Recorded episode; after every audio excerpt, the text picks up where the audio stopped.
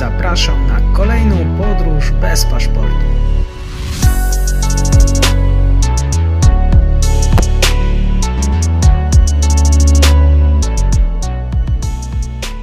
Dzień dobry wszystkim w kolejnym odcinku podcastu. Moim gościem dzisiaj jest e, pani Helena Krajewska z Polskiej Akcji Humanitarnej. Dzień dobry pani. Dzień dobry. Dzisiaj będziemy rozmawiać na temat e, pomocy, na temat narzędzi naszej pomocy w różnych e, krajach, o tym, jak wygląda też sytuacja lokalnych mieszkańców na Bliskim Wschodzie. Chciałbym od tego Libanu może rozpocząć. Konsekwencje tegorocznych zdarzeń, zwłaszcza w kontekście pandemii koronawirusa, odczuwają wszyscy, lecz jakby dla mieszkańców Ukrainy, Afryki czy Bliskiego Wschodu e, mają one często bardziej dramatyczne e, konsekwencje. Na skutki pandemii nałożył się także wielki wybuch w Bejrucie, spychający Liban na skraj katastrofy humanitarnej. Wspomniała Pani, że niedawno wróciła Pani z nowego programu Polskiej Akcji Humanitarnej w Bejrucie. E, przypominam, że dla wszystkich, e, że 4 sierpnia wieczorem na terenie portu doszło tam do eksplozji. Ta fala uderzeniowa zniszczyła wszystko, co napotkała na drodze. Wtedy runęły wieżowce, szpitale, szkoły i muzea. Jak dziś wygląda sytuacja w Bejrucie i na czym opiera działania państwa organizacja? Faktycznie ten wybuch zaostrzył już trudną sytuację tego kraju, ale musimy pamiętać o tym dokładnie, że ta sytuacja nie była łatwa już wcześniej, z wysokimi wskaźnikami ubóstwa, zwłaszcza wśród dzieci. Mówiło się nawet o tym, że e, w samym Bejrucie, w samej stolicy kraju, e, pół miliona dzieci chodziło po prostu niedożywionych, a nawet głodnych. Wybuch niestety zaostrzył te wszystkie problemy i spowodował, że e, życie wielu osób, które już wcześniej było kruche, e, po prostu wywróciło się do góry nogami. Sam wybuch bezpośrednio spowodował zniszczenia wielu domów przy porcie i w dalszych, e, w dalszych dzielnicach, albo uszkodzenie budynków w dzielnicach, gdzie po prostu nie ma pieniędzy, nie ma środków na to, aby naprawić nawet drobne uszkodzenia, które jednak urastają do e, rangi dużych uszkodzeń. Tutaj mówimy na przykład o pękniętej ścianie, o niefunkcjonującej e, elektryce albo na przykład zniszczonych, e, zniszczonej sieci kanalizacyjnej w części, w części dzielnic, albo na przykład, tutaj taki bardzo kuriozalny, ale jednak e, poważny przykład zniszczenia, jakim było wyrzucenie takiego małego okienka, załóżmy z tyłu w łazience czy z tyłu domu, przez który po prostu dostają się teraz szczury albo myszy do, do, do mieszkania. I to jest taki problem, który wydaje się mały, ale dla mieszkańców, którzy nie są w stanie, nie mają pieniędzy na to, aby załatać, e, załatać to okienko, jest to duży problem. I to było taki, to jest taki splot tych małych i większych tragedii w samym Bejrucie. Ja faktycznie wróciłam e, miesiąc temu z Libanu, z Bejrutu, z miejsca, gdzie teraz prowadzimy działania. Nasz program, y, który planowaliśmy już wcześniej, już przed wybuchem, dotyczył wsparcia osób y, młodych y, w Bejrucie, wsparcia młodych Libańczyków, ale też Syryjczyków i Palestyńczyków, bo nie zapominajmy, że w Libanie mieszka bardzo wielu uchodźców, nawet ponad półtora miliona Syryjczyków i ponad 100 tysięcy, czy też szacuje się, że może to być nawet blisko 200 tysięcy, ale szacunki nie są dokładne, Palestyńczyków że mieszkają w Libanie od wielu lat i te wszystkie grupy mają utrudniony dostęp do edukacji, mają utrudniony dostęp do e, szkoleń e, i po prostu mają utrudniony dostęp też do znalezienia lepszej e, albo jakiejkolwiek pracy, która dawałaby im wystarczające dochody, aby nie wpadli w ten zaklęty już krąg ubóstwa. No i nasz program odpowiadał właśnie na te potrzeby dotyczył wsparcia w kilku dziedzinach e, młodych osób, które chcą się rozwijać, które chcą e, zdobyć e, zawód, zdobyć kwalifikacje, które będą im potem przydatne na rynku pracy. Czyli z jednej strony to były zajęcia z takich bardzo innowacyjnych jednak dziedzin, jak robotyka czy druk 3D.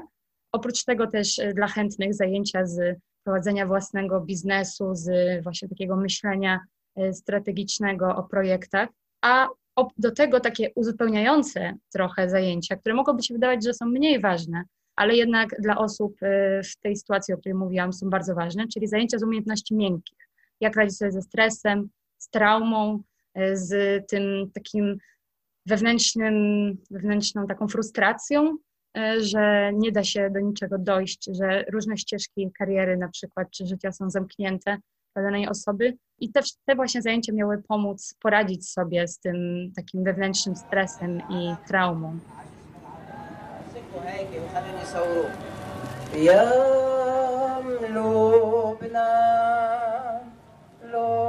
أرزات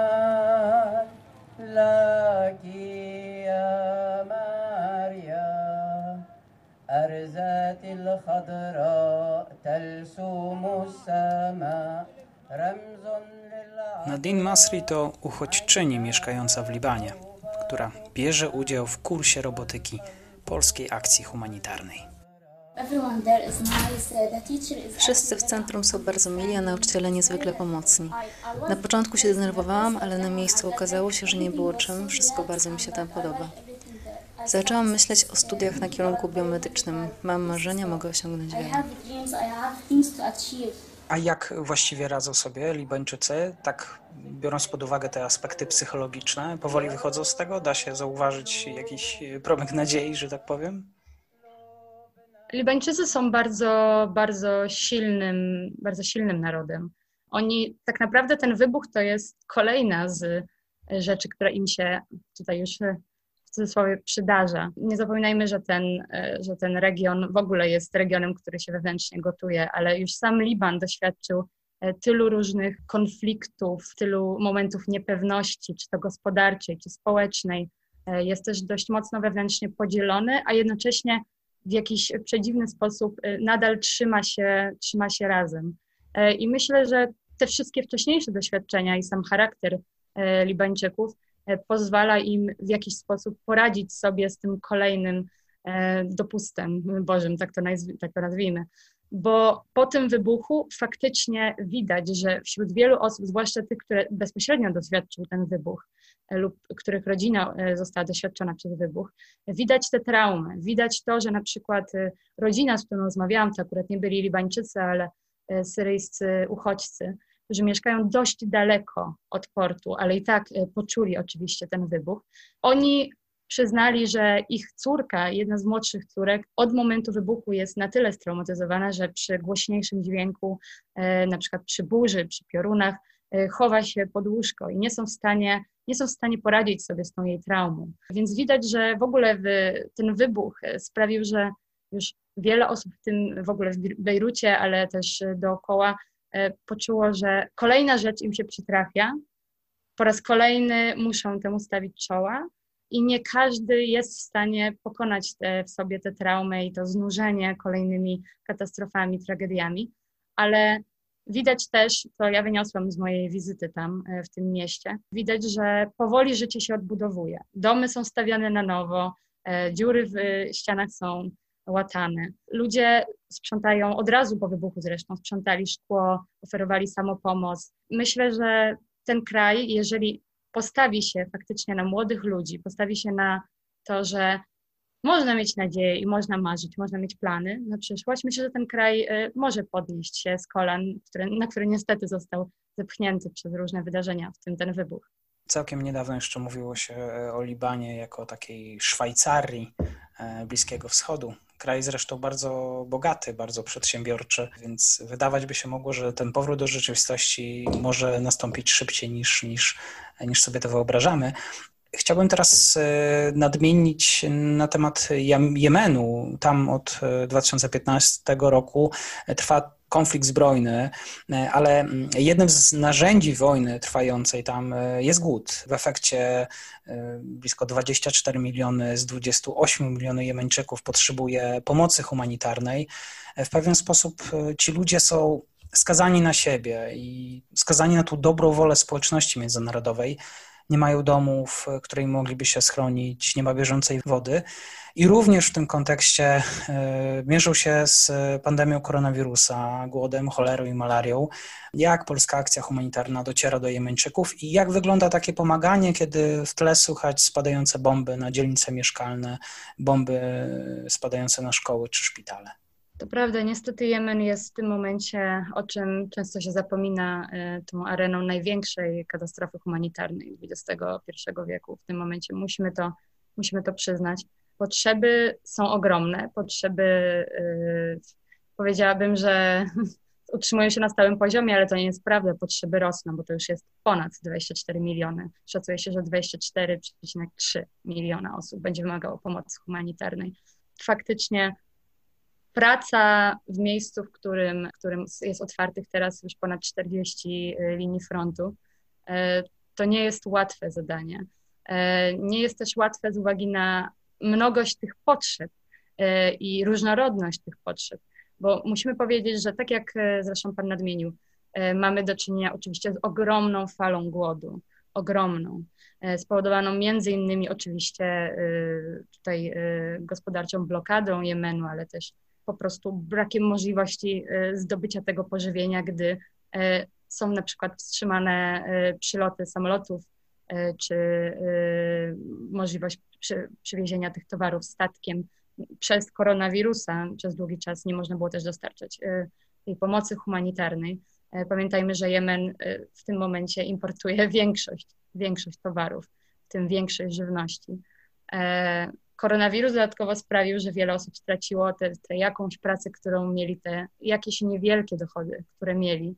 W związku z czym w 2021 roku więcej osób będzie głodować, więcej osób będzie miało problemy z zaspokojeniem podstawowych potrzeb i będzie musiał dokonywać takich bardzo trudnych, okrutnych wyborów, czy zadbać na przykład o higienę, czy zadbać o dostęp do, do opieki medycznej, który i tak jest bardzo utrudniony, czy po prostu wydać pieniądze na żywność. No i w tej panoramie, do której dochodzi oczywiście pandemia koronawirusa, nieznanych rozmiarów, bo musimy powiedzieć wprost, że testowanie w takich warunkach y, nie daje wyników, które byłyby miarodajne. W warunkach trwającej wciąż od lat y, epidemii cholery i malarii, ale także w związku z zagrożeniami dotyczącymi tej plagi szarańczy, która rozpoczęła się na Półwyspie Arabskim i też dotyka Jemen i niszczy wiele, wiele na przykład upraw czy czy sadów. Przy tym wszystkim trzeba w jakiś sposób pomagać i my jesteśmy obecni w Jemenie od 2019 roku. Uruchomiliśmy na nowo y, kanalizację w dzielnicach w mieście Aden, e, ale w tym momencie skupiamy się na pomocy poprzez klinikę. Razem z Caritas Polska y, uruchomiliśmy na nowo i wyposażyliśmy klinikę w, we wsi Imran e, na południu Jemenu, w związku z czym ponad 6 tysięcy osób, w tym osoby wewnętrznie przemieszczone, mieszkające w okolicy, które musiały opuścić swój dom z uwagi na konflikt, otrzymały nie tylko opiekę lekarską, ale też dostęp do takich podstawowych usług, które zapewniają kliniki, czyli na przykład opiekę nad dziećmi, y, nad niemowlakami, opiekę nad dziećmi niedożywionymi. Matki uzyskały pomoc, y, matki karmiące uzyskały pomoc, matki, które też nie mają pokarmu, otrzymały ten, to mleko zastępcze dla dzieci. Staramy się też promować higienę. E, staramy się prowadzić zajęcia poprzez wolontariuszy, czy uświadamiać na temat zagrożeń związanych z pandemią koronawirusa okolicznych mieszkańców. E, dodatkowo też dbamy o dostęp do czystej wody. Ustawiliśmy w tej klinice oraz w, we współpracujących klinikach, e, to jest w tym momencie sześć klinik, ustawiliśmy punkty z czystą wodą, i punkty z, z wodą do, po prostu do mycia rąk, co jest fundamentalną kwestią, jeżeli chodzi o pandemię koronawirusa i zapobieganie rozprzestrzenianiu się tej choroby, ale też na przykład cholery, no bo to jest przecież choroba brudnych rąk.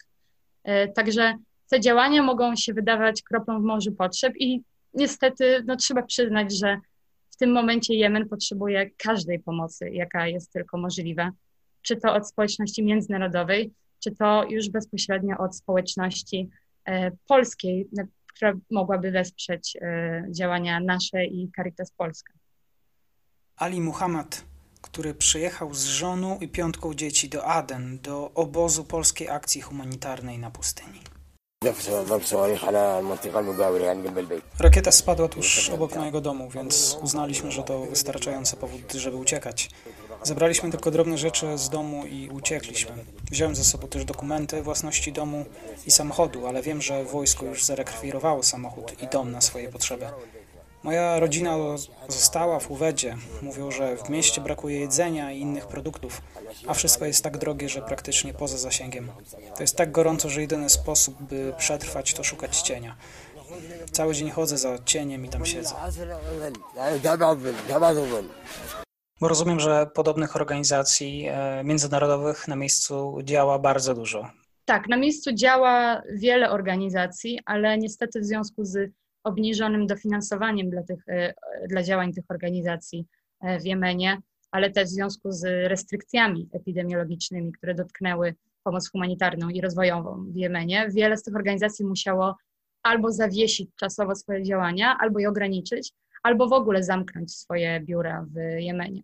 Także w tym momencie y, już organizacje międzynarodowe, w tym właśnie ONZ, alarmują, że tej pomocy jest o wiele za mało, że potrzeba więcej pomocy, potrzeba więcej, więcej środków na tę pomoc, bo już w tym momencie mówił e, zresztą e, David Beasley z, e, ze Światowego Programu Żywnościowego, czyli tegorocznego zdobywcy Pokojowej Nagrody Nobla, że jeżeli uda się uniknąć wielkiej fali głodu w Jemenie w ciągu najbliższych 6, 12, 18 miesięcy, to będzie cud w tym momencie to jest już niemal pewność, że ta fala nadejdzie. Czyli głównym problemem są pieniądze. Nie zasób y, ludzki, chęć pomocy, ale po prostu finanse. Problemem są nie tylko pieniądze, nie tylko finanse, ale też często możliwość dotarcia y, do niektórych osób, bo nie zapominajmy, że to jest wciąż aktywna strefa y, konfliktu. Nie do wszystkich miejsc da się dotrzeć w czasie, kiedy jest to potrzebne. E, więc to są kwestie logistyczne, kwestie bezpieczeństwa, kwestie finansów, ale też właśnie te kwestie logistyczne są związane nie tylko z konfliktem, ale również na przykład z katastrofami naturalnymi, bo od kwietnia do mniej więcej e, sierpnia e, mogliśmy obserwować w Jemenie naprawdę potężne ulewy, które doprowadziły do wielu powodzi w różnych częściach Jemenu. I to jest kolejna kwestia, która utrudniła dotarcie do różnych osób z pomocą humanitarną. Także tych przeszkód jest bardzo dużo, ale tak mhm. tak jak Pan mówi, głównym problemem są pieniądze. Mhm. Wspomniała Pani o tej logistyce, utrudnieniach w Jemenie, ale rzeczywistość wojny i bomb to również realnie mieszkańców Iraku, irackiego Kurdystanu. E, organizacje pomocowe szacują, że takiej stałej pomocy wymaga 4 miliony mieszkańców, z czego, o ile dobrze pamiętam, półtorej miliona to sami uchodźcy, którzy opuścili swoje domy, uciekając jeszcze wcześniej przed państwem islamskim. E, jak wygląda to pogranicze dzisiaj kurdyjsko-irackie i jak wygląda dzisiaj Mosul? Pomocy w Iraku potrzebuje ponad, potrzebują ponad 4 miliony osób, z czego faktycznie e, w zasadzie 1,3, 1,5 miliona to osoby, nie tylko uchodźcy, ale też osoby wewnętrznie przemieszczone, które musiały się przemieścić wewnątrz samego e, Iraku, czy wewnątrz swoich e, prowincji, czy dystryktów.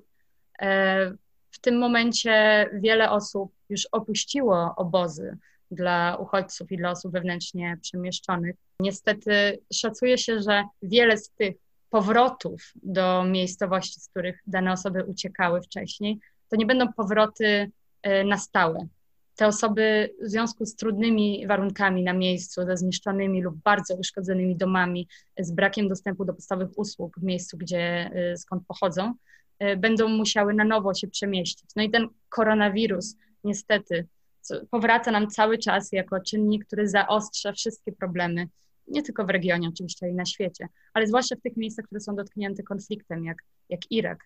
Potrzeby są w tym momencie duże, bo od lat ten, te potrzeby humanitarne spadały.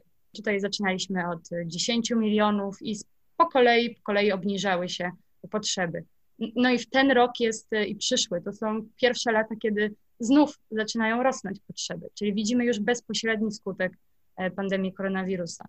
E, wiele osób mieszka w obozach, ale nie zapominajmy, że spośród osób wewnętrznie przemieszczonych e, i uchodźców 4 piąte mieszka poza obozem czyli nie mieszkają w obozie, mieszkają poza nim, na przykład w miastach czy, czy w miasteczkach, czy we wsi, na wsi, ale y, są nadal mocno y, zależni od pomocy humanitarnej czy rozwojowej. Y, osoby, które mieszkają z kolei w obozach, to osoby, które mają utrudniony dostęp do czystej wody, osoby, które mają utrudniony dostęp do sanitariatów, do, tej, do zapewnienia sobie odpowiedniej higieny osobistej, która jest bardzo przecież ważna w czasach pandemii koronawirusa, to osoby, które mają też ograniczone możliwości uzyskania zarobku. I teraz w dobie tych wszystkich zamknięć, restrykcji, wiele osób straciło nawet te małe dochody, które mieli i stali się w całości już zależni od pomocy humanitarnej. Dodatkowo, dodatkową kwestią jest to, że w tym momencie w Iraku od października e, powoli zamyka się już część obozów i ten nagły przeskok z życia obozowego do potrzeby znalezienia z powrotem swojego miejsca zamieszkania lub e, powrotu na, na, na ziemię, które opuszczono wcześniej, może być naprawdę przeszkodą nie do, nie do obejścia, nie, nie do przejścia e, dla tych osób. Dlatego spodziewamy się zwiększonych potrzeb humanitarnych w przyszłym roku. Mhm. Mówi się o tej pandemii koronawirusa, ale przecież przez tyle lat walczymy z pandemią głodu, pandemią wody, trawi nas ten wirus braku pracy, wirus rozpaczy. Tutaj też pojawia się pytanie o naszą pomoc. Kiedy słyszymy w Polsce, że gdzieś jest kryzys humanitarny, to wydaje mi się, że takim pierwszym odruchem serca może y, dla osoby z Polski może być taka chęć wysłania czegoś, e, dostarczania czegoś materialnego. E, jak e, w takim razie mm, zwykły Kowalski może pomóc? Co, co się dzieje później z, tą pomocą przekazywaną na przykład państwu? Faktycznie pierwszym odruchem może być, e, tym odruchem serca, może być e, chęć wysłania tej koszulki, tych ciepłych butów, e, pożywienia, pasty do zębów, mydła, ale pomoc humanitarna nie funkcjonuje w ten sposób. My zbieramy środki, za które jesteśmy w stanie na miejscu zakupić potrzebne, y, potrzebne towary, czy w krajach ościennych, jeżeli nie ma tych środków na miejscu, co obniża znacząco lub w ogóle, w ogóle usuwa koszty transportu. Jednocześnie w ten sposób wzmacnia się miejscową gospodarkę. Jeżeli korzysta się z pomocy specjalistów na miejscu, a my tak robimy, z pomocy ekspertów w danej dziedzinie, na przykład y, od sieci wodno-kanalizacyjnych, to jednocześnie daje się pracę osobom z regionu i poprawia się też lokalną gospodarkę. Dodatkowo też wzmacnia się to poczucie sprawczości wśród osób, które e, mieszkają na danym terytorium. Więc to jest bardzo ważne. I tak jak Polacy często właśnie chcą brać udział w e, różnych zbiórkach, po prostu dorzucając się już e, czysto produktami materialnie, tak akurat pomoc humanitarna, nowoczesna pomoc humanitarna funkcjonuje w inny sposób, tak jak opisałam wcześniej. Dlatego najbardziej, najbardziej efektywne są czy to darowizny, y, na przykład y, darowizny przekazywane co miesiąc albo raz w roku, y, darowizny przekazywane przez firmy czy pracowników firmy, ale też takie oddolne, indywidualne akcje, zbiórkowe. I my założyliśmy specjalny portal crowdfundingowy, który nazywa się pomagamy.pl, gdzie każdy może założyć taką zbiórkę, czy to z powodu urodzin, ślubu, jako wyzwanie, e, ale też e, po prostu zbiórkę na rzecz wybranego celu Polskiej Akcji Humanitarnej. E, można wesprzeć e, zwiększenie dostępu do żywności, zwiększenie dostępu do wody. Można wesprzeć po prostu pomoc humanitarną jako pomoc humanitarną. I właśnie takie akcje, takie budowanie tej empatii, tej solidarności e, z osobami, które no, nawet teraz, kiedy my też nie mamy łatwo w Polsce, ale zdecydowanie lepiej niż w wielu krajach dotkniętych konfliktem czy katastrofami naturalnymi, to budowanie tej empatii i poczucia, że można coś zrobić dla innych, że w tak trudnym roku można zrobić coś dobrego dla innych ludzi. Myślę, że to jest właśnie najważniejsze. E, poszukują Państwo takich e, ofiarodawców indywidualnych. Można też zostać Państwa e, partnerem biznesowym. Więcej zapewne znajdą Państwo na stronie www.pach.org.pl. Ja bardzo dziękuję Pani serdecznie za poświęcony czas i mam nadzieję, że jeszcze do usłyszenia. Dziękuję serdecznie.